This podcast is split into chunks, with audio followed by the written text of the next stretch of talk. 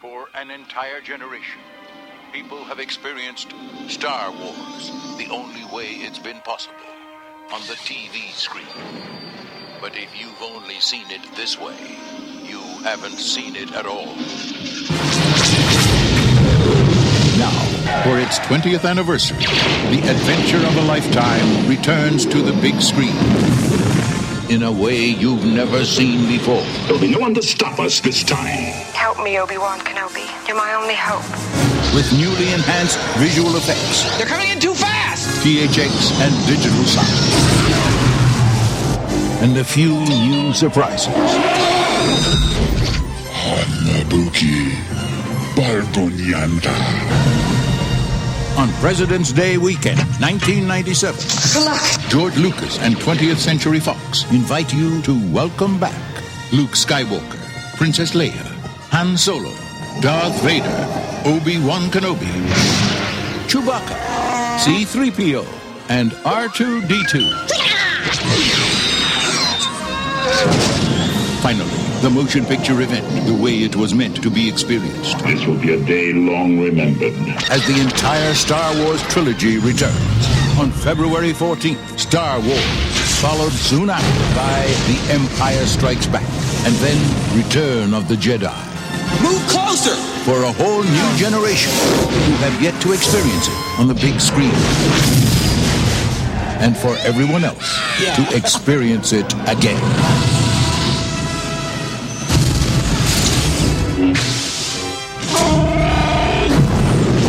That boy is our last hope. No, there is another. The Star Wars Trilogy, Special Edition. See it again for the first time.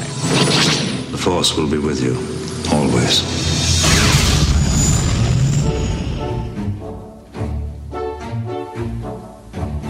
Welcome, everyone from across the universe, to the Wampa's Lair podcast. Star Wars is for everyone, so pull up a chair, get comfortable, and join the conversation with your hosts, Carl Leclerc and Jason Hunt, here in the Wampa's Lair.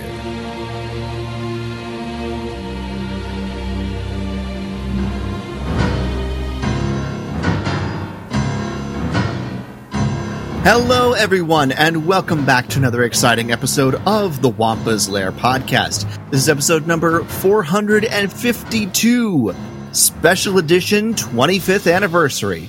I'm, as always, one of your hosts, Jason Hunt, and with me, the Jabba the Hutt to my Greedo, we've got Carl Leclerc. Oh, am I uh, really bad CGI Jabba or am I Return of the Jedi Jabba? Uh, well, it's special edition, so really bad CGI Jabba. Fair enough. I'll take it. Oh my goodness, uh, Jason, I am so flippin' thrilled to be talking about the Star Wars trilogy special edition. Uh, it turns 25 years old on January 31st, so just a couple weeks from our recording, uh, when A New Hope was released, and uh, I, you know, I'm. This is like this was such a huge monumental event for Star Wars, and especially for both you and I, being that we were relatively new fans. This was your first ever experience of seeing Star Wars. And Yes. whereas I'd had about two years of living with the original cuts before seeing this, um, so kind of what we want to get into is you know where where did this all come from? Why did George choose to do a special edition? Uh, you know what were the, some of the big things that stood out from these changes? um, and kind of just looking at what was the legacy of this event. You know, it's it's crazy to think, Jason. So like this, the the the linchpin for why George chose to do the special editions was he wanted to do something to celebrate the 20th anniversary of A New Hope, right in 1997. Which is crazy to think that it's now been 25 years since then. So A New Hope's going to be 45 this year. That's just wild. It- yeah, that's nuts. I just, uh, we are further away from the special edition than when you know than the anniversary that the special edition was supposed to be celebrating. That's that's crazy to think about. Yeah. Um, I just like, I mean, mid to late '90s was such a exciting time in my young little life because I was getting into Star Wars. And the special editions took Star Wars and I I I maybe this word is too strong, but kind of made it relevant again to pop culture. Um, and I think that that is actually accurate because Star there were Star Wars fans still from the the original trilogy for sure, but it kind of like surged back into like popular culture in 97 because of um because of these special editions. Yeah, yeah, it definitely you know, relevant. Um, definitely a, sort of a, a reintroduction, a reawakening. Um, but yeah, it, it, it was one of those things that just sort of like it came at just the right time too. Yeah, like it it, it was the build up to the prequels. We all knew that this was supposed to kind of help get the prequels going. Um, I mean, I knew later on because I was not thinking Yeah. about that at the time Right. at eight. Um, but you know, it, it, it was one of those things where it was supposed to see, hey, is it good? It- Are we are we friends with Star Wars again? And there was enough distance between you know the originals uh, and the special editions where some of those people who were introduced to it back in the 70s and 80s had kids of their own that they were taking now. Yeah. Um, I know that's the case with my mom and me. And so it really did reinvigorate, reintroduce um, the, the saga, you know, for old fans and new fans. And uh, the late 90s in Star Wars is an almost unforgettable time that's almost insurmountable in my opinion.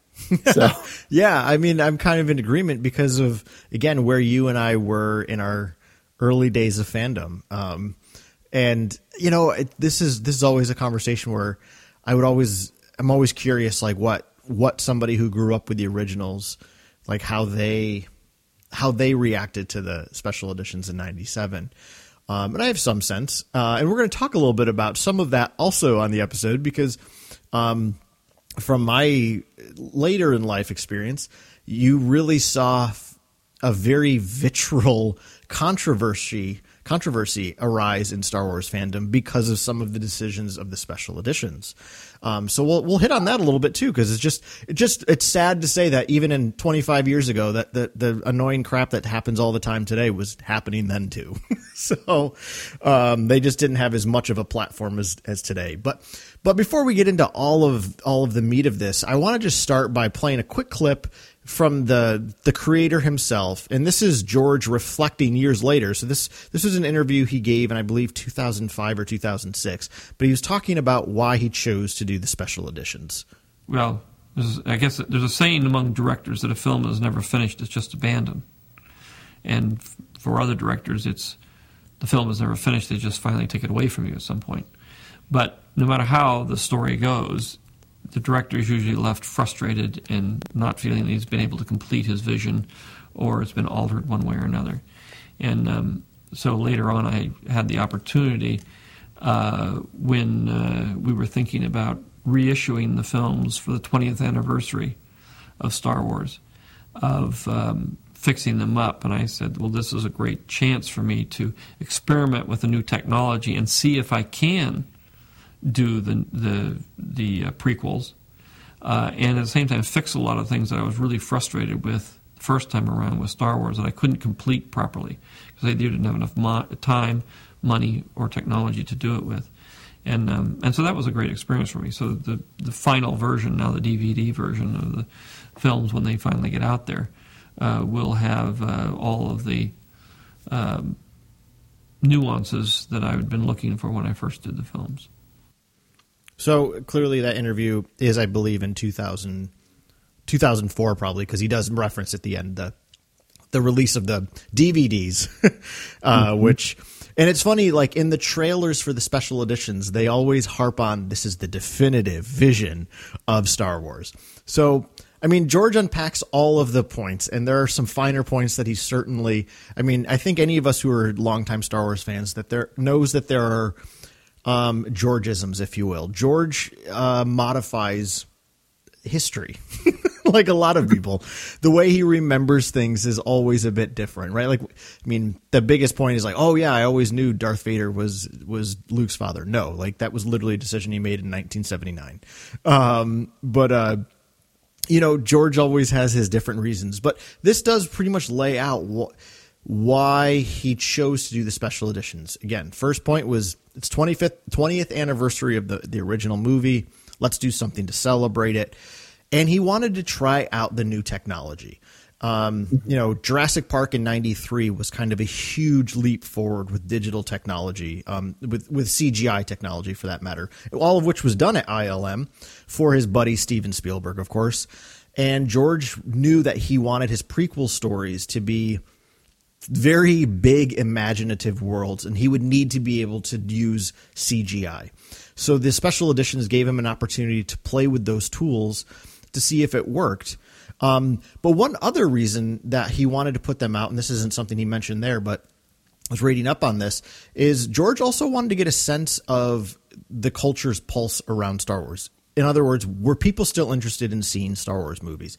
Now, obviously, the expanded universe was running from, you know, it's launched in 91 with Heir to the Empire. So there were books coming out and people were buying them. They were often New York Times bestsellers, but he wanted to see if people would go to the theaters again to see Star Wars.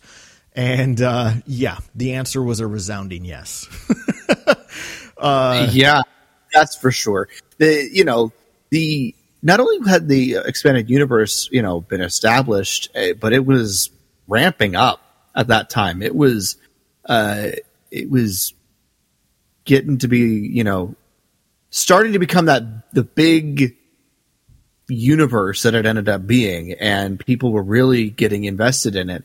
And then the special editions came out and it just jump started the expanded universe into the stratosphere um, after that. So I remember watching the amount of books at my local library uh, that had Star Wars on it explode um, after the special editions came out. So yeah, uh, well, it's so he. I mean, the amount of money he had to invest into making some of these changes was very minimal at best. But ultimately, with the special editions between the theater box offices as well as merchandising that was in conjunction with the special editions, George brought, George brought in four hundred and seventy million dollars from the special edition campaign.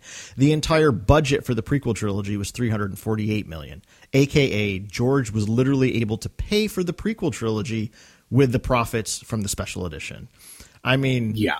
Uh, I mean, this isn't the sort of stuff that I get excited about when thinking about Star Wars behind the scenes, but like it just kind of proves what a genius George is with his business acumen. Seems like. Um, just talk about writing your own check. Yeah. so he he was like, "Oh, well, let's just see if this works." Oh, it did. Cool prequel trilogy. yeah. Check. All right.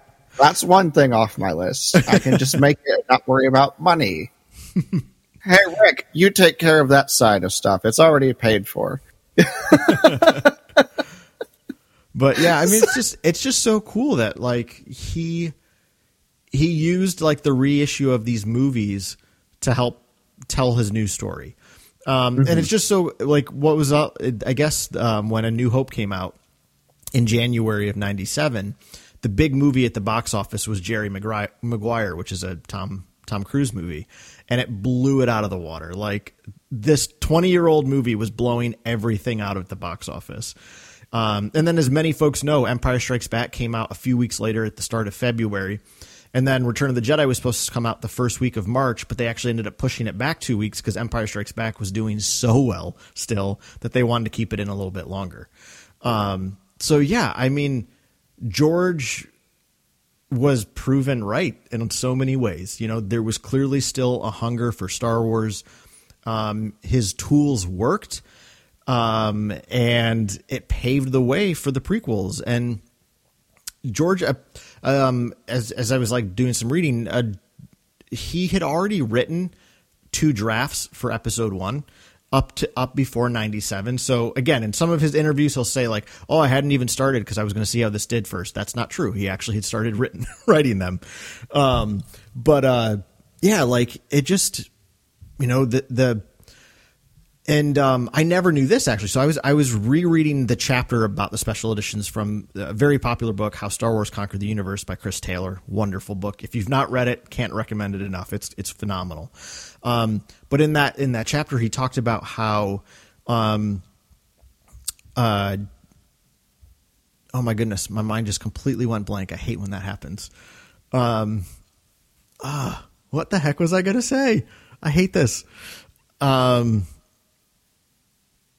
uh, Is it in your notes? That's a great question, Jason. Um, I don't remember what the hell I was going to say. Hey, I, I hate when that happens.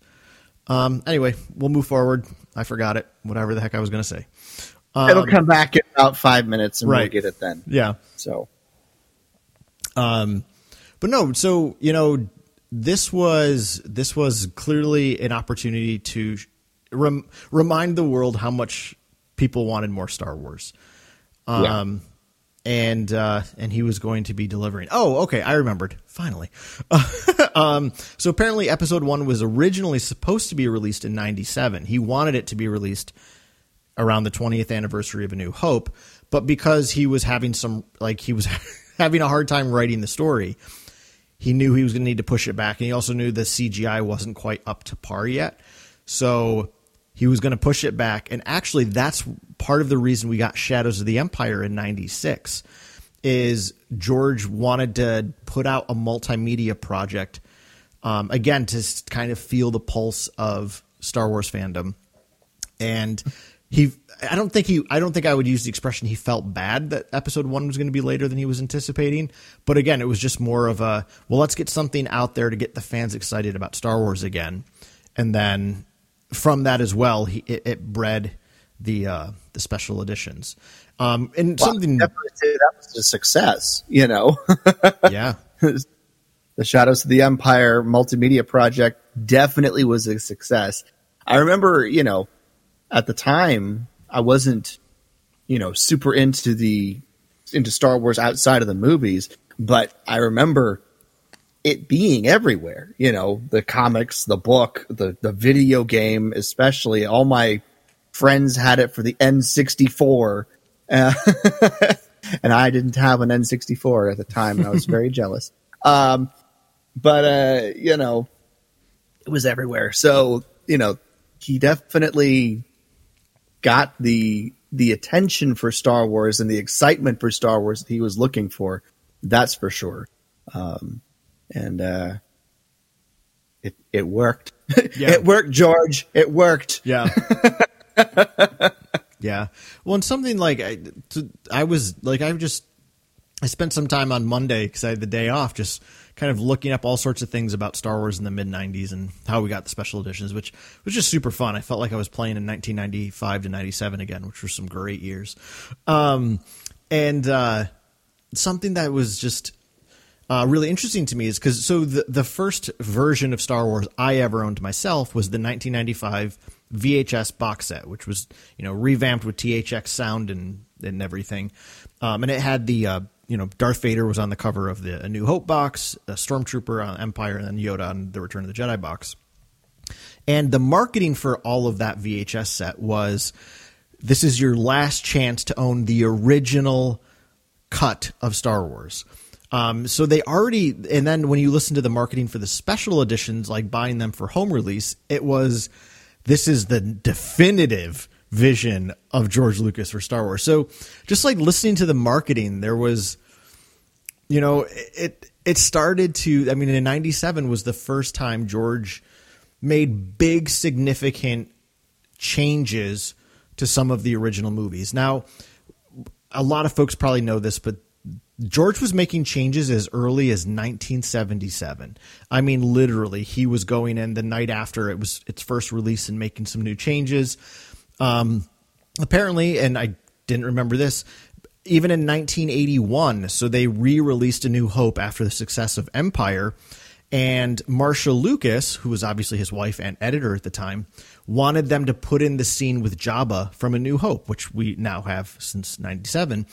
Um, but George just didn't think they had the technology to do it. So they still chose not to. But as early as 1981 is when they wanted to put that in. And apparently Marsha Lucas was a huge, huge advocate for that scene being in there because she loved the way Harrison Ford played it. She thought it made him look like a total badass, which is exactly why I love that scene. Um, and we'll talk more about those, those big scene changes a little later. But, um, yeah, it was just so, so interesting and so, cool to see how like this all came together and these things we talk about in our Star Wars fandom today about um, this is Star Wars, this isn't Star Wars, this is how George would have wanted, this isn't how George would have wanted.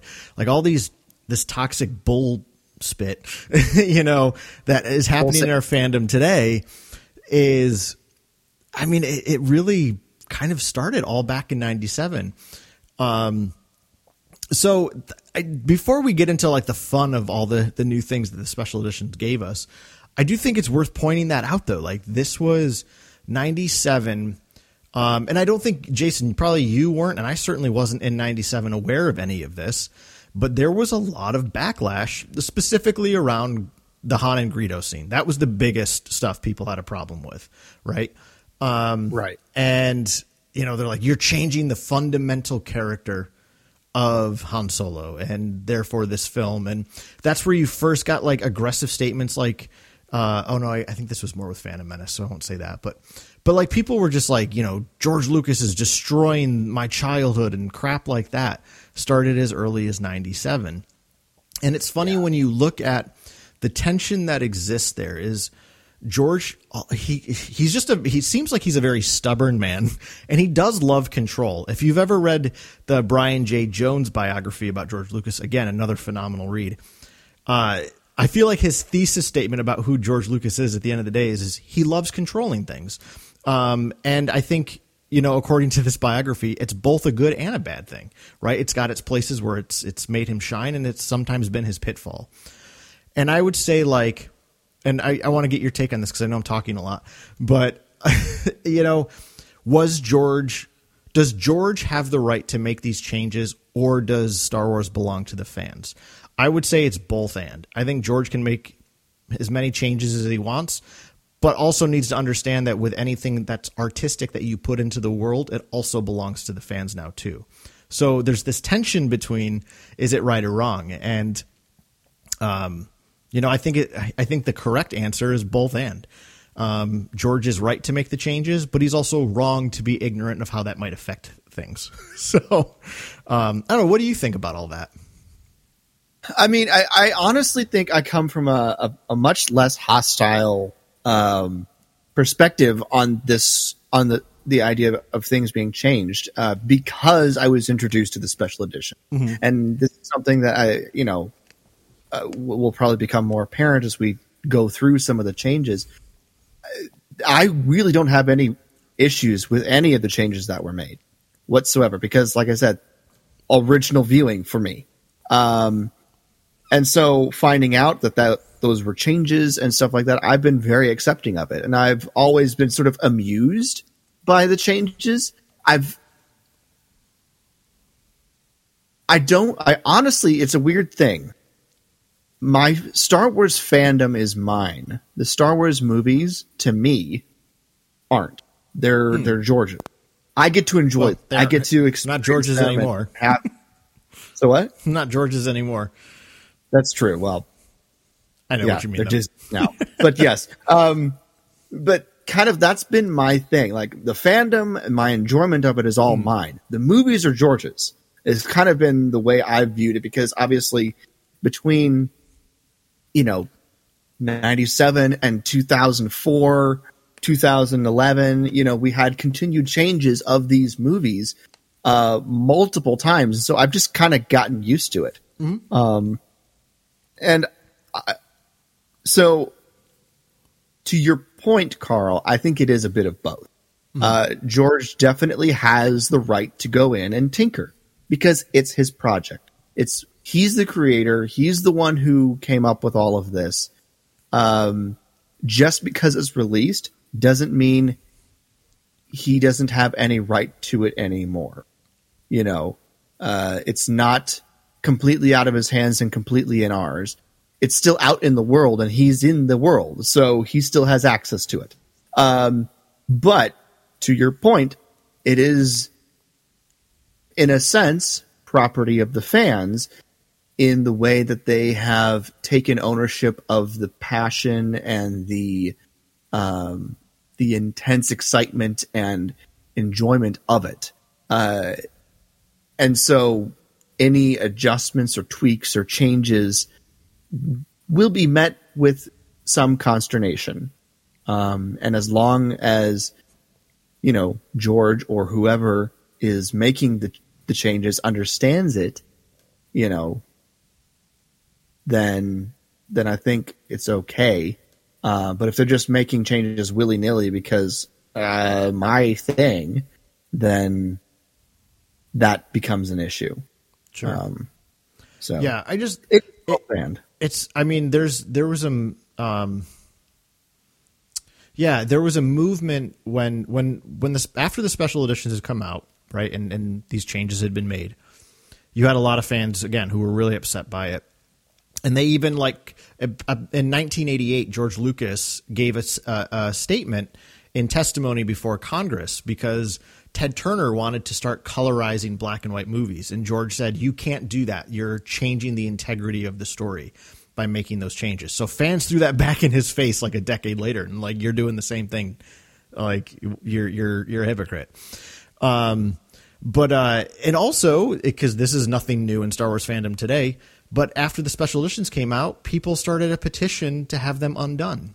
um and the petition was specifically for uh we want the original cut. Like when and this was this wasn't immediately after the special editions. It was after the DVD, the first DVD run came out in, in 2004. You had fans on the internet signing these petitions saying we want the original cuts. And that's why in 2006 George put out another version of the DVDs with his special editions and then there was a bonus disc including the original cuts. But he didn't clean them up at all and he was very blunt about it. He said, "I'm not wasting any money cleaning these up for you." So, but, but at the same time, and this is like this is kind of the like you got to love it and hate it part of the Star Wars fandom is because of that you did have fans that went and took the original cuts and made Blu-ray versions of them. They made 4K versions on their own. They put in the work, which is kind of like, hey, that's really cool. Um, I actually own one of those just because I was like, yeah, sure, I'll grab one off the interwebs. Um, and you know, there's part of me like kind of admires that, like these fans. Okay, this is the story you really want to see forever. Cool, make that story. Um, uh, but it's it this yeah, it's just again, I think there's always this tension with those sorts of things. Um, yeah, um, it the funny thing is, is that you know, making those tweaks and improvements and stuff is still making changes like George was. So, uh, it, it's, it's a little, it, I find it a little ironic, um, that people, you know, took the original and still cleaned it up. and I know some people like put in little additional effects or sounds or music, you know, depending on what their, their particular interest was.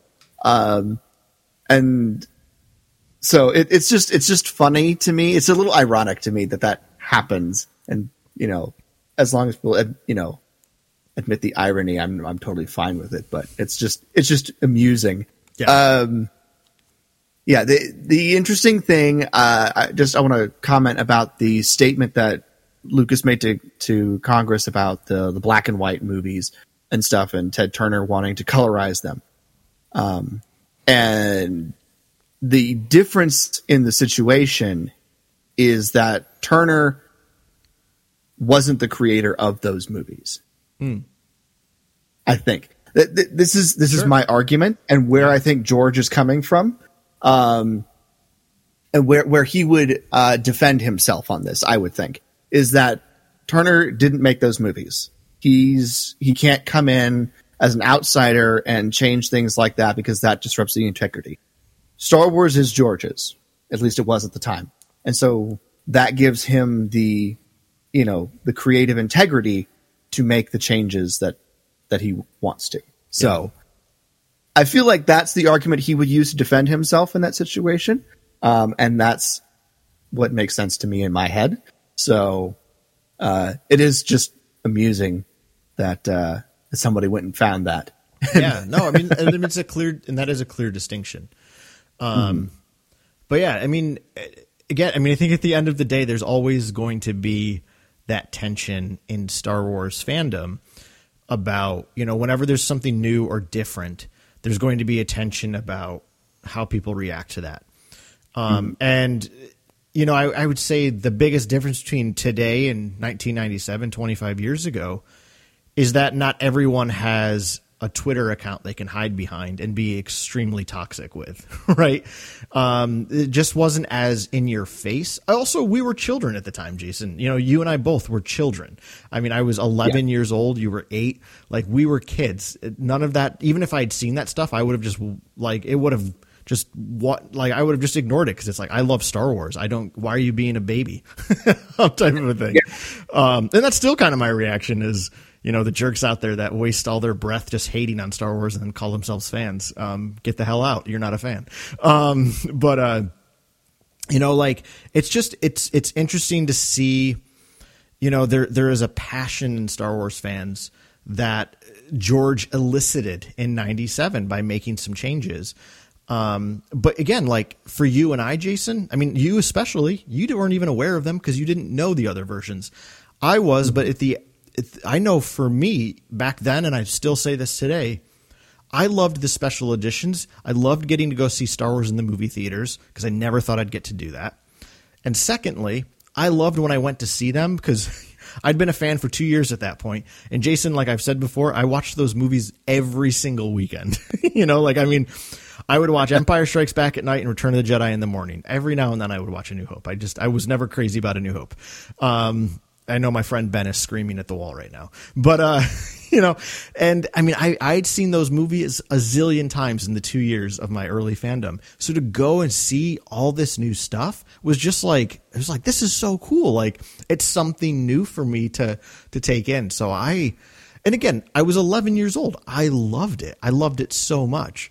Um, and you know, like you know, it, maybe at some point we should do just for the fun of it, like an episode where we look at all the changes from '97 through uh, essentially the Blu-rays, which I believe were in 2010. Um, but you know, I mean, every subsequent release had had changes. Um, but like I said, you know, George was making changes all the way back in the 80s. Um, so that's never been new.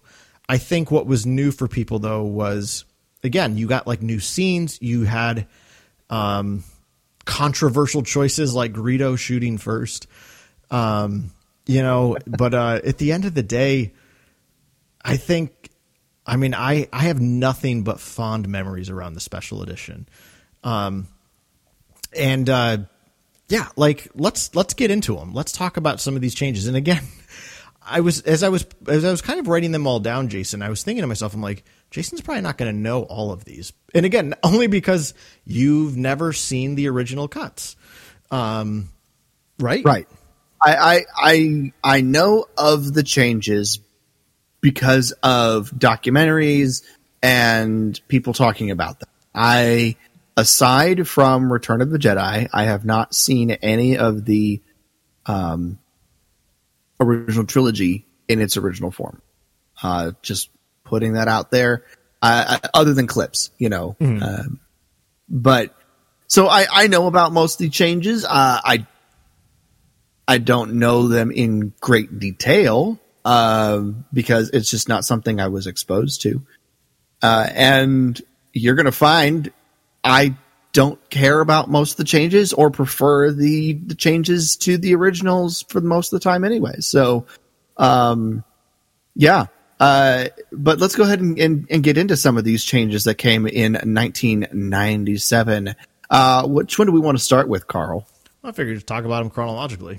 so Oh, that worked. I mean, the You know. first the the and I may miss some here, but I mean, the first big one is just when they're going into Mos Eisley. You get like you get Rontos. That that was a new creation. I mean, there's just those are a CGI creature. Um, actually, now that I think about it, I guess the very first thing changed for the special edition was you had a CGI dewback um, that the stormtrooper was riding on. So that was the first thing. But you know, ultimately, George wanted Mos Eisley to feel like a very inhabited city. So, with the help of CGI, he was able to make the city streets a little bit more bustling.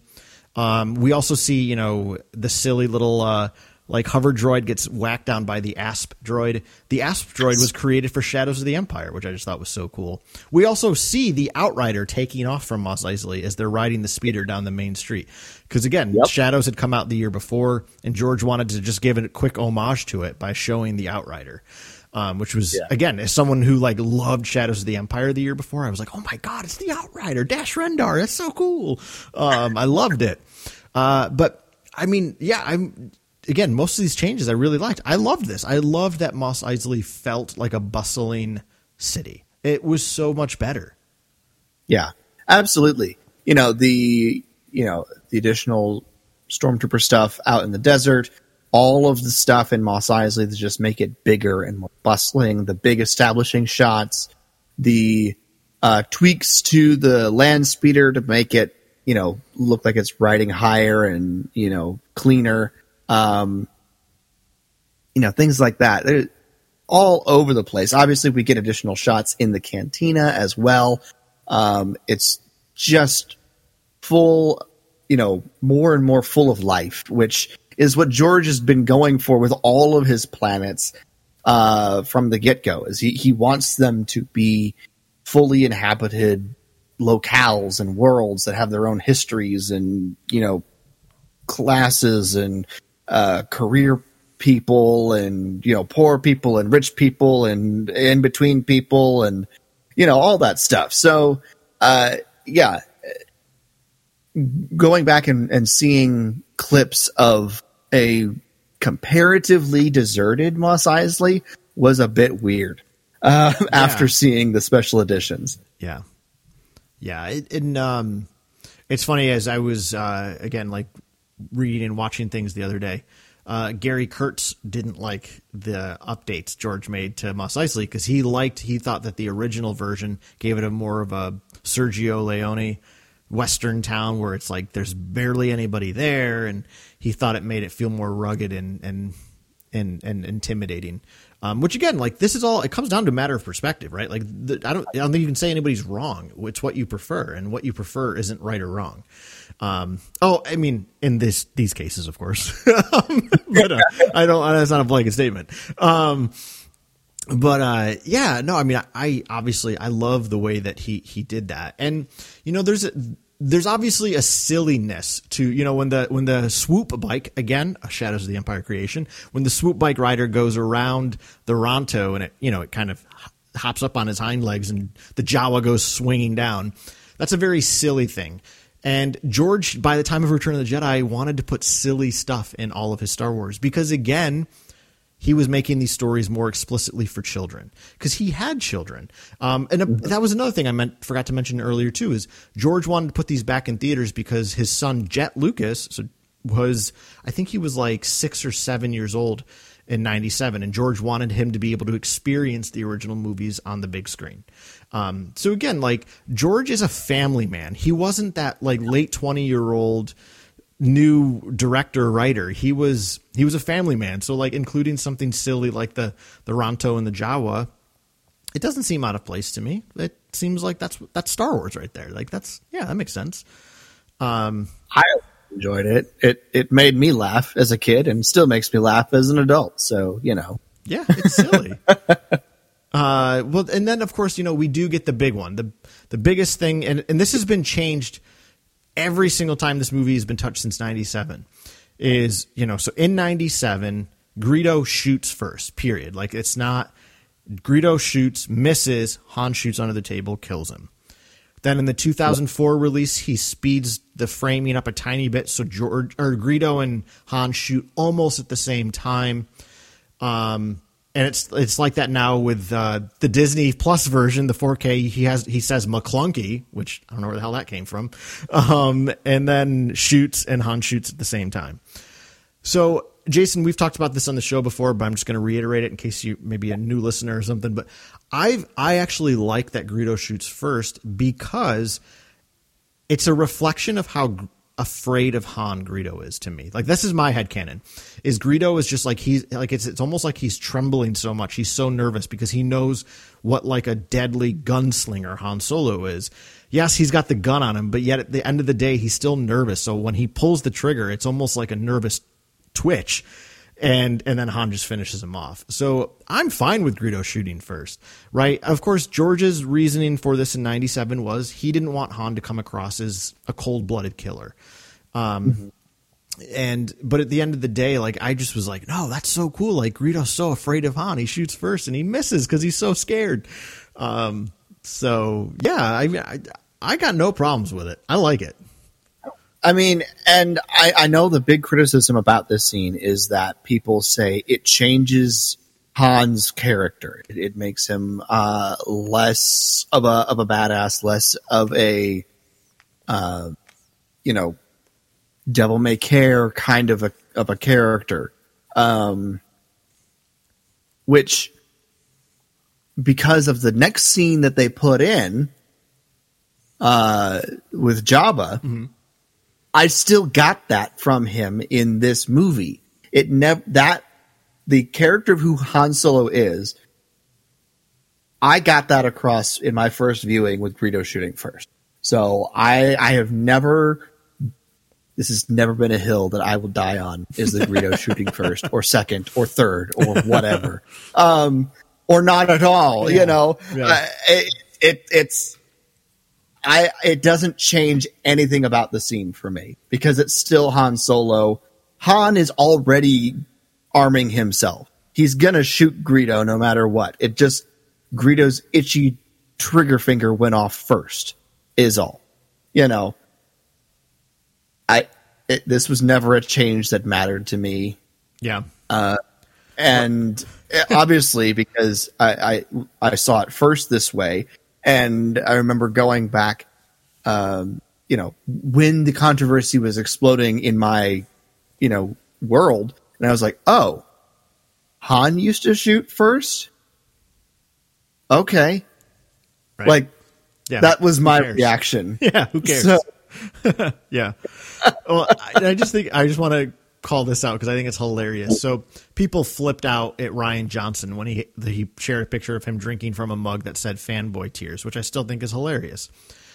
Ryan was not the first person to make fun of fan bros. It was George. He was he wore the T-shirt on the set of Revenge of the Sith. It's a picture. It's a cartoon Han. It says Han shot first. He was trolling fans as early as 1998. So like all you who get bent out of shape about Rian, George did it first. He's got no he's got no time for you fan bros. Um, so I just I love that about George when he was and then again when he was on the set of Indiana Jones 4, he was wearing that t-shirt again and people were just like dying. It's like, "Yeah, George, good for you." so um but uh but yeah, then of course the big I, I would I think this is the only big extra scene added is the Jabba scene, and of course this was a scene that was filmed originally. Um, the actor's name, oh, shoot, something Mulholland was his last name, but a big a big gentleman in a furry coat, um, with a very thick Scottish accent was in the original take. Um, but got it. Dec- Declan Mulholland. Yeah, Declan Mulholland. Um, That's a fantastic name. So, I mean, a lot of the people that, you know, th- was this scene necessary? No, it was redundant because it's the ex- it's essentially the same dialogue he has with Greedo, but George rewrote the dialogue with Greedo originally because he couldn't get in the Jabba scene.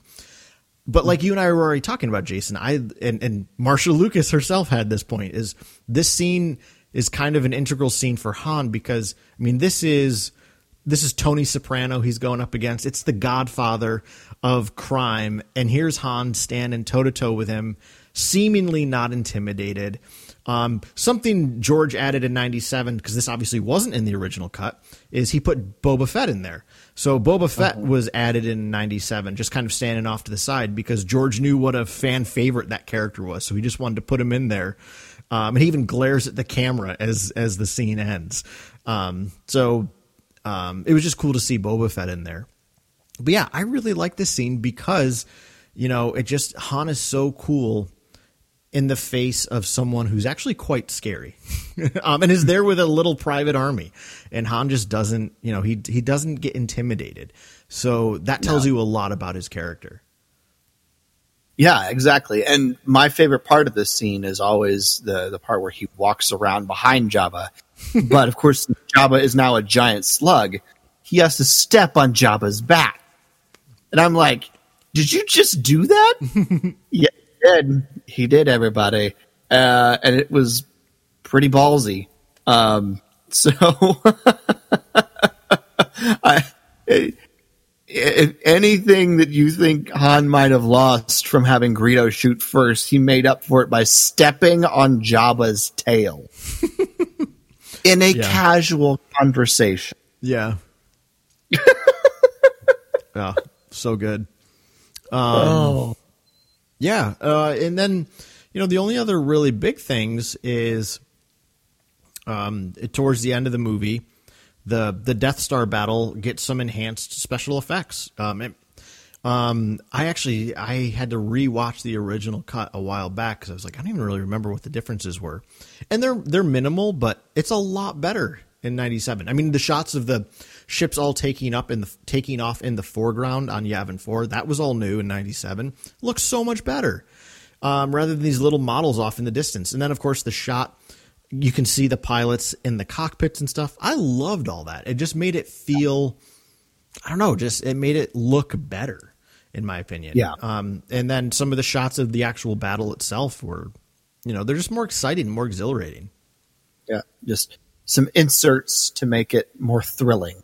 Um, but it's it worked, and you know, I, it was probably needed and definitely something George wanted, but was just running out of time and money to do. Right. Uh, in that, in 77. So, um, yeah, but yeah, that's, well, and I, I, you know, I, I've, I honestly, aside from the, the takeoff shot, I've not really done a comparison of the battle because I don't feel the need to do so because everyone says it's better in the special edition. So yeah.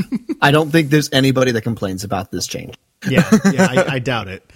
Um, and and I almost forgot they did in '97, of course, reinsert that scene with Biggs and Luke right before they take off for the battle. So obviously yeah. that was originally filmed. Um, he decides to put it back in in 97 and again j- like like i said earlier jason this was i just i this is these are the memories ingrained in my head and will forever be ingrained in my head is when i saw this movie in january of 97 i know i went with my my immediate family because my mom was sitting next to me and when Jabba showed up I'm like mom this is whole this is a whole new scene. Like I was so excited. And the same thing when like Biggs shows up I'm like this is a whole new scene mom. I love it. Uh, I mean it was just so cool to see that. And and I like that you get to see Biggs. It gives just yeah. a little bit more sense of like, um, you know, Luke talks about this friend of his who goes off to the academy, um, and and he, you know, he, like he tells Uncle Owen earlier in the movie, like, uh, you know, that's what I want to do, and it's cool to see that he's gotten there. This is the person he's idolized. It's his it's his best friend from youth that he's idolized, who's who's made it into the into the world in the way he wants to, and now he gets to be there. Um, and I, I've always loved the line when Biggs says, "They'll never be able to stop us, Luke." Like they're just, it's just dripping with self confidence, and I love that. I love yeah. how self assured Biggs is. That now that Luke's up there with him, like you know, we're we're the baddest pilots in all of Tatooine, and now we get to take on the Empire. Um, I just, I, I love that little moment. Yeah, no, it's a great, it's a great moment. It's a great scene. Not only does it give us, you know, Biggs and connects us to something that Luke had been talking about earlier in the film. Um, but it also, I think, helps to serve as an anchor point, a connecting point to the rebel pilots as a whole, who up we haven't really met at all. Um, and so, because we care about Biggs, by extension, we start to care about the other pilots that we see during the fight. And so, when they all start dying, it's more tense and and dramatic, um, and we're more invested. I think so. I think that's uh, it was a no brainer to put that scene back in. Um, yeah, Yeah. I, Yeah. I love it too. Yeah. It's, it's, it- some clever editing to cut out the the part about knowing Luke's father and all that stuff. Yeah, that's Uh, right. Yeah, because Red Red Leader mentions to Luke that he knew he flew with his father, um, Mm-hmm. but that, of course, was not included. no, clever Um, editing. Uh, I mean, it, But yeah, but even if they'd left it in, I don't think it would have confused anything. That guy could have been in the Clone Wars. It's not that hard to believe. right. Al- although, yeah. Well, this is a question for a different topic and a different day. But does the galaxy at large know that Anakin became Darth Vader? I don't know. I feel like they've tackled that a little bit with some of the new canon stuff, and I feel like most don't. Which is, I mean, I'm off, totally off topic here at this point, but that's like in the book Betrayal that leads up to Force Awakens. That's what gets Leia into trouble with the Senate. Is it's revealed that Darth Vader was her father. Um, Right. So yeah, it, it, it's the new canon has made it out that most people did not know, whereas the Legends canon everybody knew. so right. um, But anyway, we're off topic. So going into Empire Strikes Back, there's this movie has the least amount of changes. Um, and I think a, a lot of fans lovingly say it's because it's the best movie. It doesn't need anything, um, which I wouldn't disagree with. Uh, but Jason, obviously, for folks like for the two of us as Wampa's Lair guys, uh, we get more shots of the Wampa. That and that was all. That these were all new things that you know George shot. They got somebody in a big Wampa costume. They finally got it to look the way they wanted it to and move the way they wanted it to. So we get shots of the Wampa eating the tauntaun that he killed under from Luke. And um yeah, like we see him approaching Luke, we see him walking through the cave. Whereas in the original cut the only time you really see the Wampa is you see the face like we always do. And then you do see him briefly walk towards Luke as he slashes the lightsaber, but that's it. Um, and honestly, Jason, I, I, if, at the end of the day, and it's probably just because it's the one I've seen the most, is the special edition version. I do still think I prefer it because I love how cool the Wampa looks. Um, but there is something quite suspenseful to not really seeing the Wampa. And again, George was kind of emulating what Steven Spielberg had done with Jaws, right? It's it's almost scarier because you don't see it. Um, so I, to me, this is kind of like they're. I like both. I I think they both serve great purposes. Um, but uh, yeah, I think still I come down with like I I really like seeing the Wampa. It's just such a cool design. Yeah, yeah, and I, I, I do too. Um, it's it's one of those things where uh, the suspense of it only works if I think that's the ultimate goal of like the movie. You know, the whole movie about Jaws is the suspense about the shark. Sure. like that is that is the entire thing about Jaws. Um, and I'm not sure, at least for me, it doesn't work as well in small doses. So I need the payoff of seeing it. I don't mind, you know, perhaps keeping it shrouded or mysterious for a while, but when it pops out, I want to see it because, like, that's cool. Um, it's a cool, it's, you know, a ferocious, abominable snowman. Um, but I'm, uh, I'm here for it. So, uh, of course, as Carl mentioned, we might be a little bit biased considering the name of our podcast. Um, so that's that.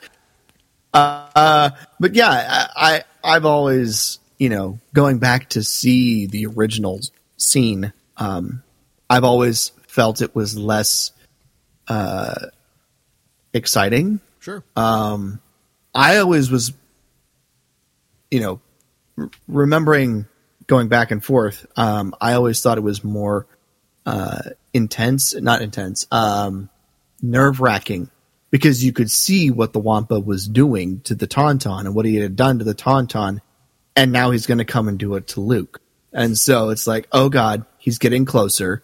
Oh no, stop it. Come on, Luke, do something.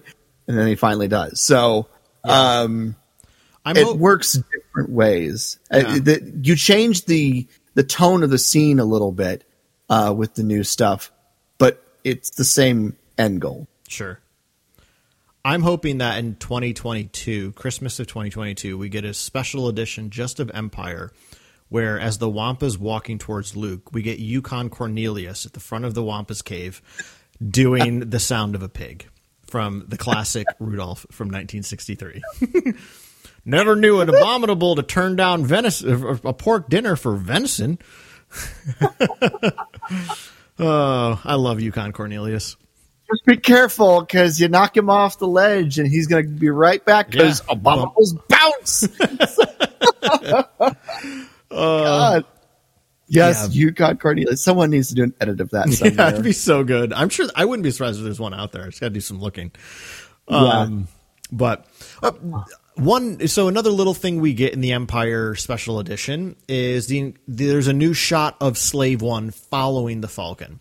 So again, in the original 1980 version, the Falcon flies by. You see the Slave One activate its engines, and then it goes right into the interior from the cockpit of Boba Fett. That's it. But then in 97, George, just for whatever reason, put an extra shot of the Falcon flying and the Slave One right behind it. And I, again, like, I love that. It was so cool getting to see more of the Slave One, seeing more shots of the Falcon. Um, but the joke has always been, I think it's hilarious, is doesn't Han even have a rear view mirror? Because it's like right behind the Falcon. like it's, he's not being subtle, you know, in that shot. It's like there goes the Millennium Falcon. Two seconds later, the slave one's like right on his butt. So, um, but yeah, I I love that shot. I just again like it's just cool. More of these ships. Like I'm here for it. Here's the thing. Until I started doing prep for this episode, I didn't realize that was a new shot. Well, that, That, makes was that was right. a change. I that was a change I didn't know about until like last week. So so thanks special edition. You pulled one over on me all these years. Um, but yeah, no that that that was one that I had no idea was an addition. Um, I mean, it works. Uh, you know, I don't think anybody complained about it. It is Yeah. kind of funny. Yeah, it is so close. But I always was like, well, they're in the garbage. Sensors are scrambled. He's using that to kind of, you know, essentially stay in Han's blind spot until Han jumps away. So that was my head canon about it. But Yeah. Yeah, it's great. Um, and then of course the other big thing, I mean, he changes up the look of Cloud City a bit. You know, he he gives it a little bit of a CGI makeover, makes it feel bigger, makes it feel more like a city. Again, something similar to what he was doing with Mos Eisley. It just the, there's an approaching shot of the Falcon again from inside the cockpit where you get to see a little bit more of the city as the Falcon's coming into land. You see more. You get an added shot. You know, um, Leia's looking out the window and a cloud car flies by, but now there's a, a total of maybe four extra seconds on front of that where there's a cloud car just flying around through this through the city. I loved all that again because it just made the city feel more alive. Um, there's an actual it's an actual city you know you've got the public transportation or the the, the you know security patrols or whatever going through and you know it's it's an actual city it's not just like unrendered video game city that renders when you get into it um you know kind of a thing uh but yeah, no, I, I was like that. And then the other big thing that they adjust to, to Cloud City is that they take out some of the walls and put in these big windows Right. to kind of open it up and make it kind of feel bigger on the inside of Cloud City as well, which, um, you know, going back and forth, you know, seeing old clips, I definitely like the windows better. It looks a lot better in my opinion. So Yeah, yeah, I I, I agree. um, now, there's one big change. This is only exists in the 1997 special edition release because George got rid of it again uh, with the 2004 DVDs, rightfully so. When Luke jumps down the chasm, so right, like he rejects Vader's offer to join him. He jumps down, and as he's jumping down, he yells the whole way. He just goes ah! like the whole way down, and it is so dumb. I don't know why that was put in in '97, but that's the only version it's in. Is he put it in in the special edition?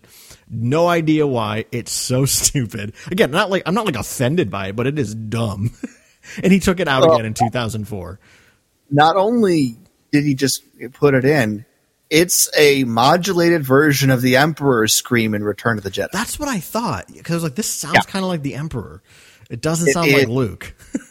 no, it is a it is a audioly tweaked version of the Emperor scream from Return of the Jedi. It's not even Luke screaming; it's the Emperor in Luke's voice or something. Um, yeah, uh, you know, it didn't bother me at the time when I watched it, but you know, kind of on subsequent viewings, I went, "Huh, that's weird." And it's fine that it got taken right back out again because it probably shouldn't have been in there. Yeah. So yeah, it's it's quite silly. Um, and then the last change he makes in Empire is he gives us this little extra scene of Darth Vader boarding his shuttle and landing on the Executor. Um, this was one that I always was just like, why do we need this? Like, it, again, I don't care. I'm not like offended by it. I think it's pointless, and I do, I I don't like the line change. So the original line from 1980 is Vader is pissed because Luke just rejected him. He's he's pissed off. So he walks by an officer and he says, "Bring my shuttle." And he says it in a really pissed off way because he's pissed. But then George changed it in 97 to prepare my star destroyer to prepare for my arrival. It's so dumb. and um, yeah. Yeah. Yeah. It's very kind of blase. Yes. Um, whereas the original line, which is just bring my shuttle, like he's pissed off. And there's so much anger and annoyance in that in those three words.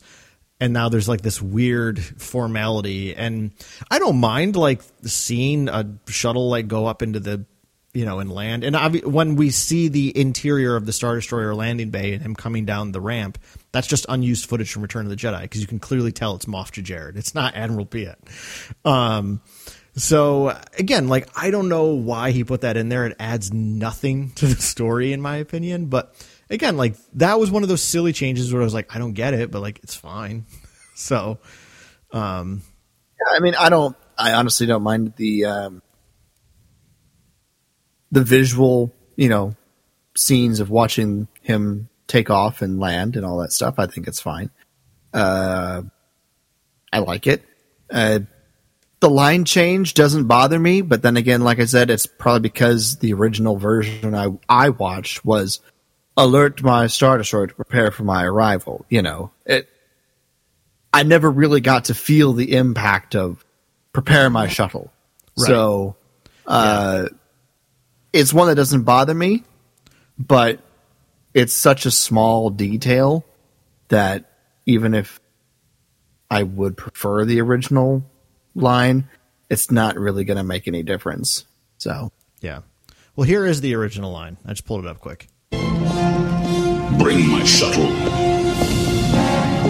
So much better. I'm sorry. I just like that's so much better to me. Bring my shuttle. He's so pissed. um, I mean, I I do like the shot of him walking out to the shuttle because I was just like, oh, cool. It's cool to see like where they landed.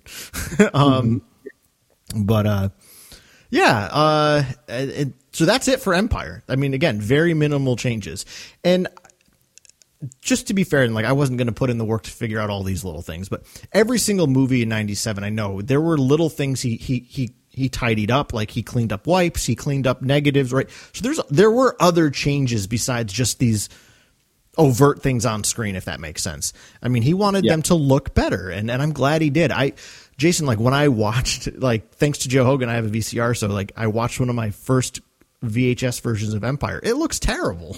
like it looks awful.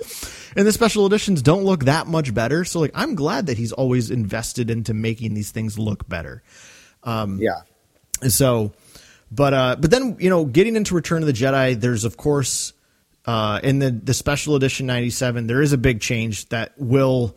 I would say that the biggest things people had a problem with in '97, biggest one was Greedo.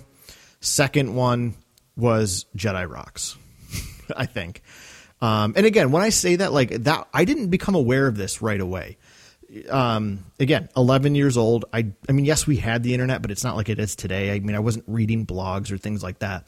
So it wasn't until much later that I was aware that people had issues with any of this stuff. Um, right. But you know, if we go to Return of the Jedi, uh, one of the neatest things though that was kind of added, and again, similar to um, uh, the the Wampa stuff being filmed extra for Empire, right? That was George sitting down with a cam, like putting out a, a film crew, shooting new scenes. They they reshot the scene of um, Oola the you know dancing girl falling down into the Rancor pit, and then we get some shots of her down in there watching the Rancor door slowly open. That's still Femi Taylor, the actor that played Oola in 1983, came back.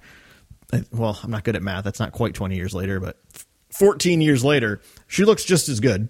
um, but they reshot Yeah. those scenes. Um, again, I don't know why he felt the need to show us down there. Again, I, I feel like this is somewhat similar to the Wampa stuff, right? Not seen can be more terrifying than seen, and we still don't see.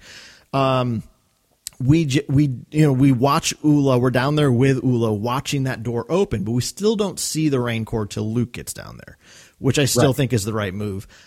Again, don't know why he chose to like throw in those couple extra seconds of her down there, but it's fine. Like I, I- it's just one of those things where it's like I don't care. so you know, No, I, I don't care either. Um, you know, it's remarkable that she looks, you know, just about as, you know, the same in the costume as she did, you know, over a decade earlier. So that's, you know, fantastic. You know, that was very helpful for, for these shots. Um, but yeah, I, I think it's more to sell the fear of what's behind the gate you know, um, is the purpose of it. Uh, was it necessary to put that in? Maybe not, but it's in there now. Yeah. And nobody has a problem with it as far as I can tell. Yeah. Um, but then you know, like I, it's it kind of insinuated the biggest change, um, well, the biggest controversial change I would say for Return of the Jedi is of course the the replacement of Lapti Nek with Jedi Rocks. Um, and it's not just the song that's replaced, but it's there's almost like a dance number. Uh, I mean that so that was also completely reshot. You know, he he made a completely digital Sy Snootles and Droopy McCool, who looks like that serial character.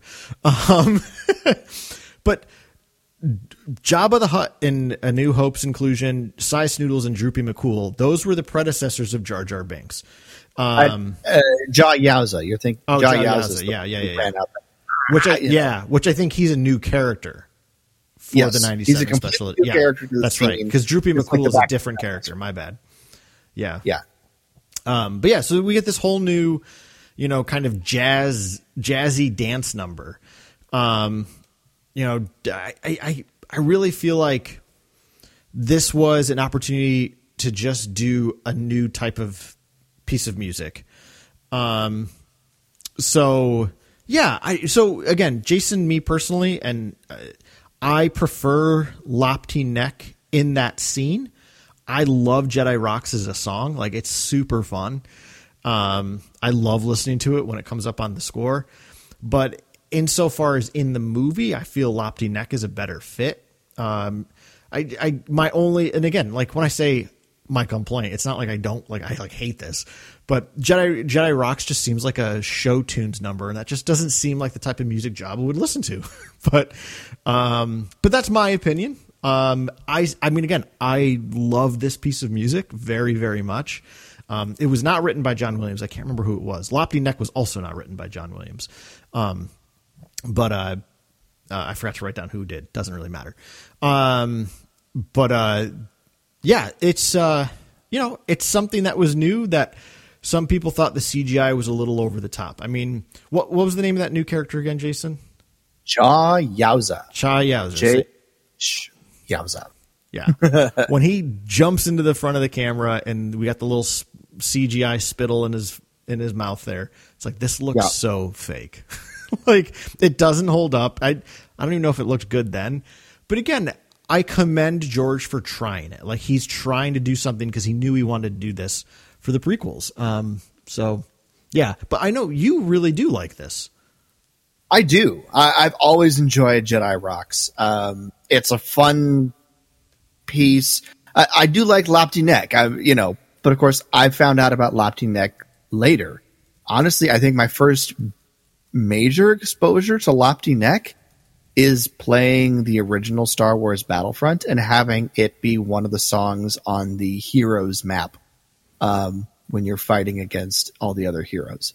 Uh, so um, I've gotten you know to appreciate it more later, and the I, obviously I've seen the music video for it um, a number of times, but you know I I think both work. Um, I I do like uh, Jedi Rocks just a little bit better. Yeah. Um, cause it is kind of just, and I think I like it because it is kind of a weird vibe for where they're all at.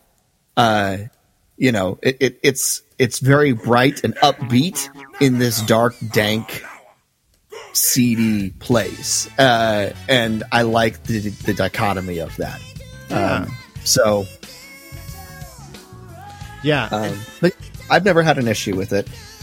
right. And like I just to be clear, I don't have an issue with the song at all. I just feel like it doesn't quite fit the scene as well as Lapti Nek did. But that again, we're coming down to questions of preference, nothing more. so Yeah, exactly. but, exactly. Um, the other kind of, and a lot of the changes in Return of the Jedi happen on Tatooine. Uh, at least a lot of the, the the big ones. There's one big one at the end that we'll get to, um, but the other big change that happens in, on Tatooine is, of course, the Sarlacc Yes. uh, redesign, um, which obviously, as a as a kid of the special edition, um, I like the Sarlacc design that we get here uh, with the beak and the extra tentacles. Uh, it does make it seem more dangerous, which is what George was going for. Uh, otherwise, it's just a couple of tentacles and a hole in the ground.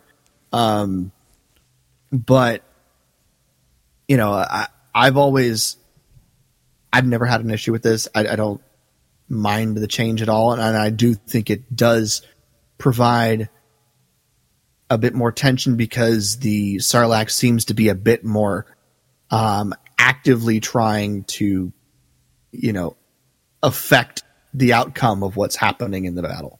It's a third party now, uh, more than just an "oops, we fell." So. Yeah, no, I mean the beak, um, which now I know they've kind of like they've you know in one of those like Star Wars anatomy books or whatever. I think the beak is actually meant to be like it's part of its tongue or something. Um, Yeah. but all the same, like uh, I'm I'm good with it either way. I don't really have a preference. I mean, at this point, I always see the beak because I unless I'm going to watch my old VHS, I'm not watching the original. Um, Right. but uh, yeah, I like kind of like you said, it gives it a little bit more of an active um, presence. Yes, Yes, the tentacles move a bit, but yeah, they it, it makes it feel a little more alive and therefore more menacing. Um, and I did almost forget right before we get to the Sarlacc pit, the sh- the shot of the uh, dewbacks wandering in the, the the Dune Sea that was added in '97 as well. That was not in the original cut. Yeah. Um, and again, just like to me, that's like another like George just throwing a little bit of spice onto these movies, making them feel a little more inhabited, making these worlds feel a little richer. Um, I love that. Yeah. Um, the extra pepper. yeah, yeah. Um, but then, yeah. So the end of the movie, of course, we get uh, in '97 with the special edition, uh, the Galactic Tour, if you will, the the the, the galaxy wide victory celebration. And it's the first time we ever saw on, on screen Coruscant, which of course was first named in uh, Heir to the Empire in '91 by Timothy Zahn. It was so cool to see that on screen. Um, that's the only new planet in '97 because, of course, then we just go back to Mos Eisley, we go back to Cloud City.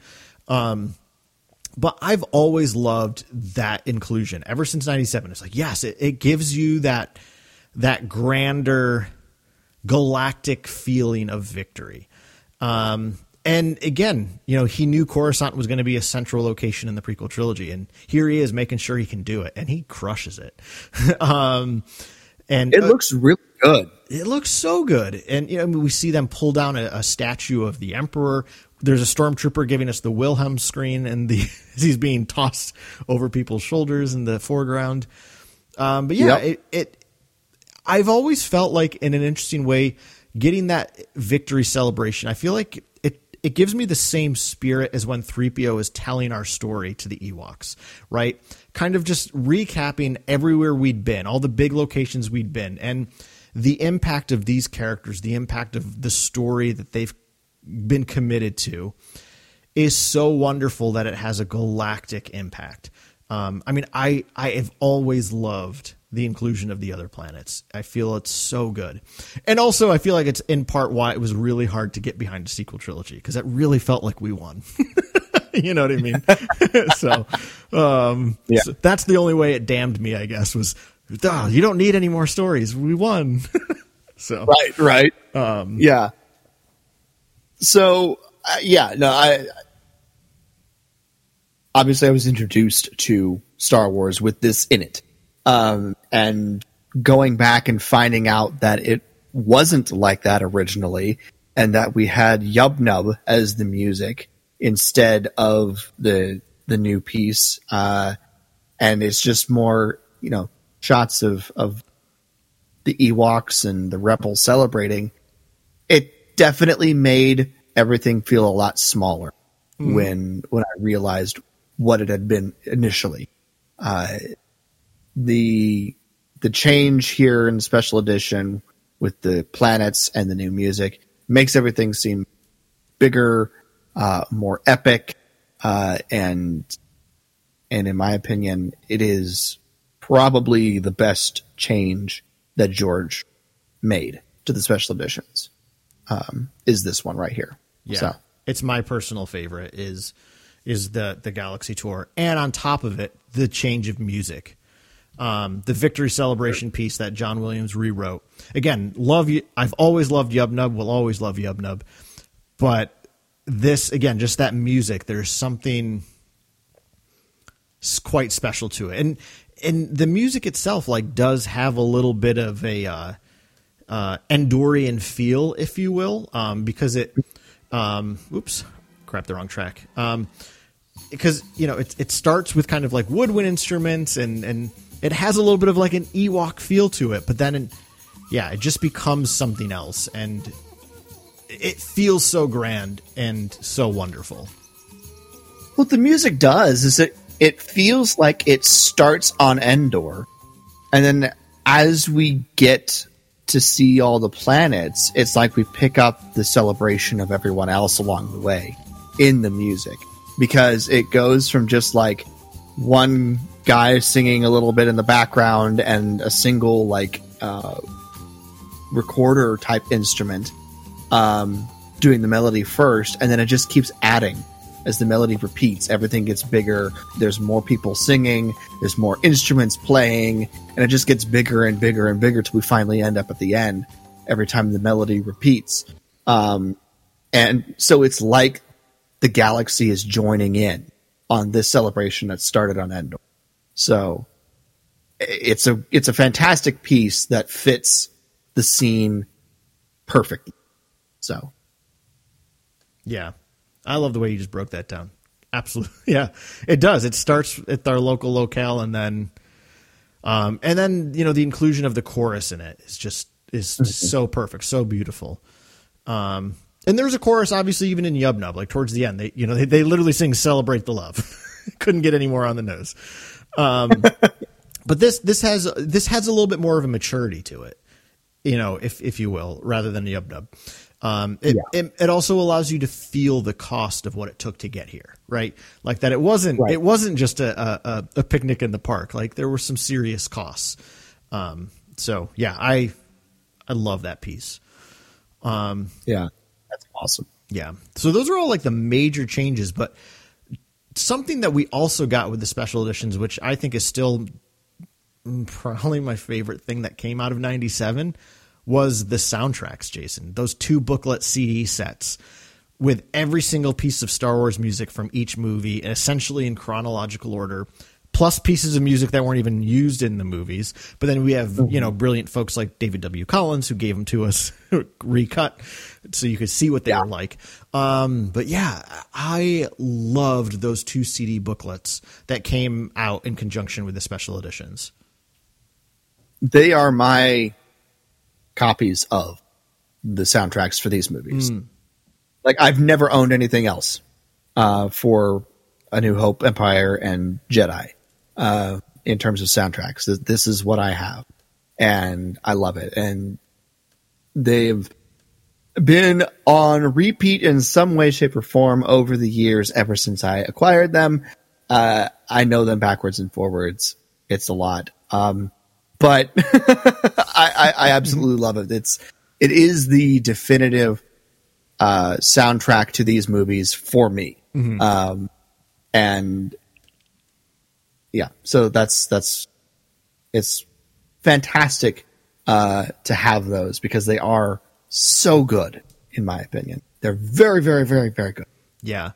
I love I mean I loved just you know I mean the liner notes in there that again kind of describes each piece of the of the music a little bit about them um uh, yeah uh, I, I I mean I just I've I've always loved the special edition logo again like it's it's just a new hope new hope print with Luke holding the lightsaber but how they did uh, they did that on each of these covers but a new hope got gold empire got silver jedi got bronze um so there was just like that little bit of embossing. I mean, it's it's. I just love the look of those books, and um, I know I've told this story on the the show in the past, but yeah, like you, Jason. I mean, these were my definitive Star Wars soundtracks for years, and I shouldn't say for years. They still are. like twenty five years later, these are my go to uh, Star Wars pieces to listen to. And I mean, I just have so many fond memories. that summer of 97, essentially for the next several years, just laying out in the front yard with my CD player Walkman, just circulating through those soundtracks as I was reading Star Wars books every every day.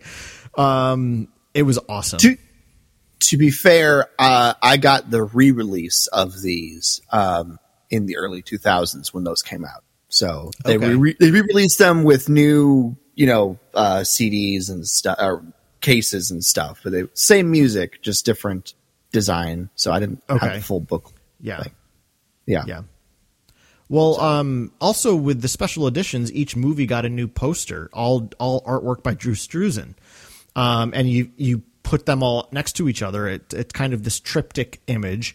Um, I shared this on our Twitter the other day, but I'm sure most of you who are listening are probably very familiar what what piece I'm talking about by Drew Struzan. Um, but yeah, it, it was just. I mean, this was a huge event. Um, they made uh, Taco Bell was doing you know toys in their food. I mean, the special editions had a huge marketing campaign, um, and then it got even bigger. Obviously, with Episode One, I feel like that was debatably the biggest marketing campaign ever for Star Wars. I don't know. I feel like somebody out there probably knows that for sure. I'm not that person, but I feel like it might have been. Even I still feel like it was bigger than Force Awakens. Um, I, I it was if it wasn't bigger, it was broader. You know, Hmm. um, I, I don't know, you know, the cost cost wise, um, but I think Phantom Menace definitely had the broadest scope of any sort of promotional campaign for any Star Wars movie. Period. Um, it was just you couldn't escape it, and I loved every minute of it. Yeah. Yeah. Same here. Um, yeah. Well, and like if if thinking, you know, so like now looking back 25 years later, you know, I think the special editions, they kind of represent the importance of Star Wars. Like, I don't know, just kind of getting reinvigorated into pop culture again. And, um, I don't want to be like this mopey old Star Wars fan here, but I, I there is still a part of me that that misses the days when Star Wars wasn't always an immediate release thing, right? Like I mean, tomorrow's Book of Boba Fett again, and then you know we we had we had five movies in four years, and you know I'm I'm not saying I don't love it, of course I do. But the special editions, again, like there hadn't been a Star Wars movie in theaters in nearly 20, 20 years. And so like it just it gave you this excitement that like yeah, I still get excited about Star Wars things every time. I'm super excited to get up and watch Book of Boba Fett tomorrow. But it's not the same. And and again, this isn't I'm not trying to be like that crotchety old old man. Um but Well- you know, I think that's that's what the special edition kind of represents to me is it was this it was just this reminder of of how much we need Star Wars stories. Um and uh yeah, I just uh, you know, um, also the reality that Star Wars is it's a it's a dynamic, not static story, right? I think George made a precedent all the way back in '97 that said nothing in Star Wars is written in stone. Things can change. Mm. Things can, you know, uh, ebb and flow. Things there's a fluidity to these stories that's important to telling future stories. And I think that is such a like awesome thing for us to to be reminded of. And I think it's a thing we today in Star Wars fandom. So 25 years later, what can we learn from the special editions? Again, a reminder to let Star Wars breathe, to let Star Wars be dynamic, not static. Right? I think that's where it, it I feel like at the we talked about this obviously in the episode. The special editions were the first big controversial thing in Star Wars.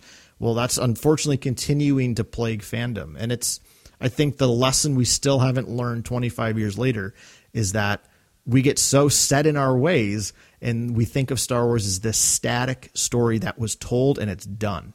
And it's just that's just not the way I think George saw Star Wars 25 years ago and I think that's the way they still interpret Star Wars today.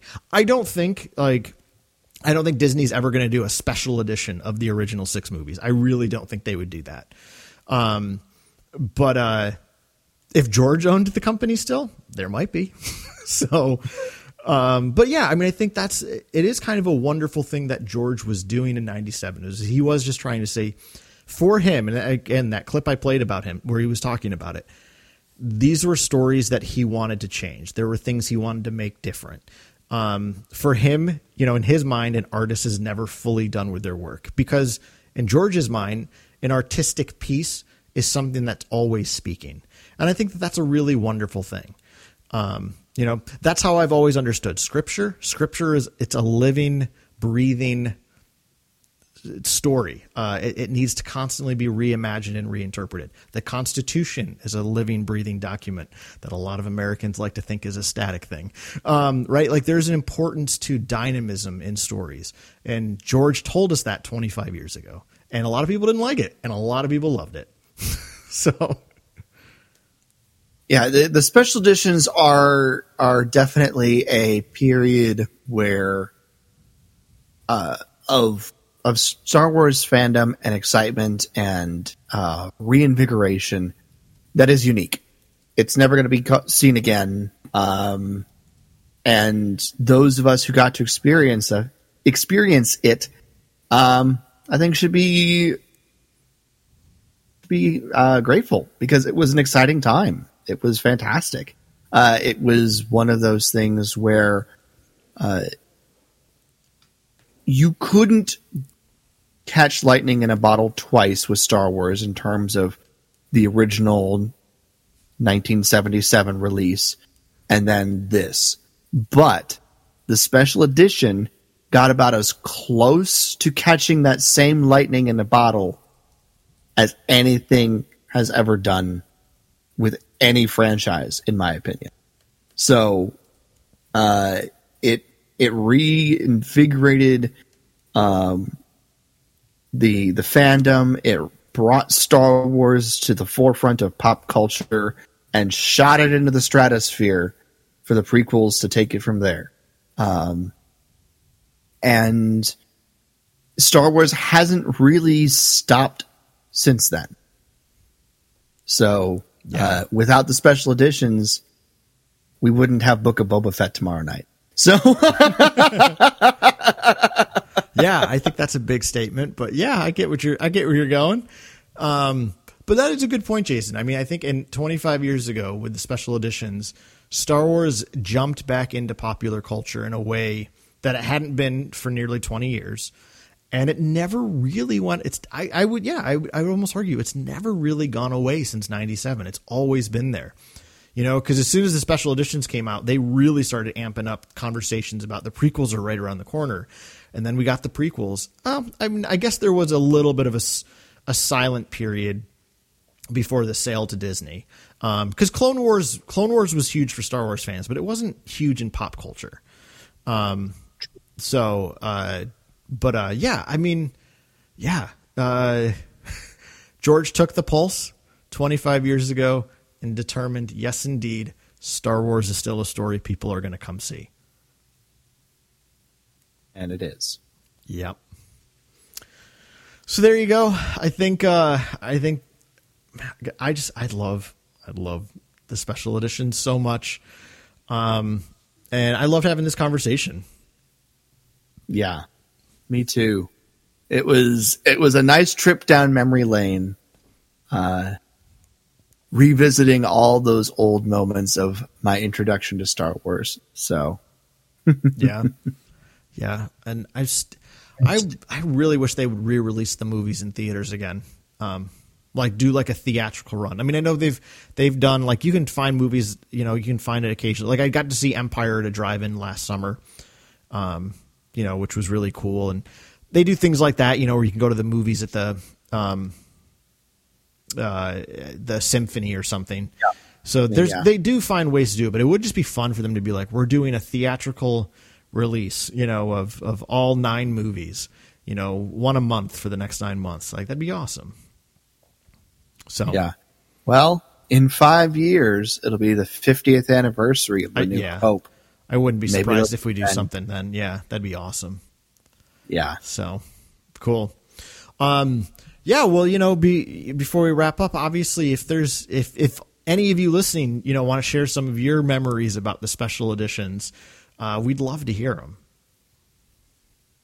Yes, please. Uh, you know, were you one of those who saw it in 1977 and then got to re-experience Star Wars again in 1997? Or were you like me and experienced Star Wars for the very, very first time um, with the special editions? We'd like to know. Um, I think that's it's always fun to get those stories uh, from you guys. So we we do appreciate when you guys tell them. So please do. Indeed. Uh, and Carl, if people want to weigh in on anything we've discussed or anything else involving Star Wars, where can people get a hold of us? Uh, well, we are on Twitter at Wampa's Lair, and you can follow us on Instagram at The Wampa's Lair. You can always email us at wampaslairpodcast at gmail.com. Excellent. Anything else you want to say, Carl, before we uh, wrap this up? You know, I just I do want to say just like how special the special editions are. Like, I loved them. I can't believe it's been 25 years. Um, but yeah, it's it's just wild. Uh, I love Star Wars, Jason. I love Star Wars too, Carl. Uh, and thank you, everyone, so much for listening to this special edition of the Wampa's Lair podcast. um, this has been episode number 452, special edition, 25th anniversary. For Carl, I'm Jason, and we'll see you next time here in the Wampa's Lair.